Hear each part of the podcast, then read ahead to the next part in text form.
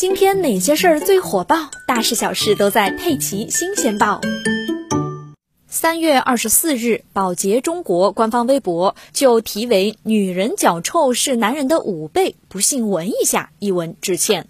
文中说到：“我们为保洁会员中心账号近期一篇文章的不当内容，对女性的不尊重郑重道歉。保洁公司一直提倡平等、包容和尊重的价值观。我们已经删除这篇文章，并严肃整顿该账号的运营。我们一定会深刻反思，杜绝类似情况再次发生。”文章显示，男人足部细菌繁殖速率是百分之四百，女人是百分之两千三百。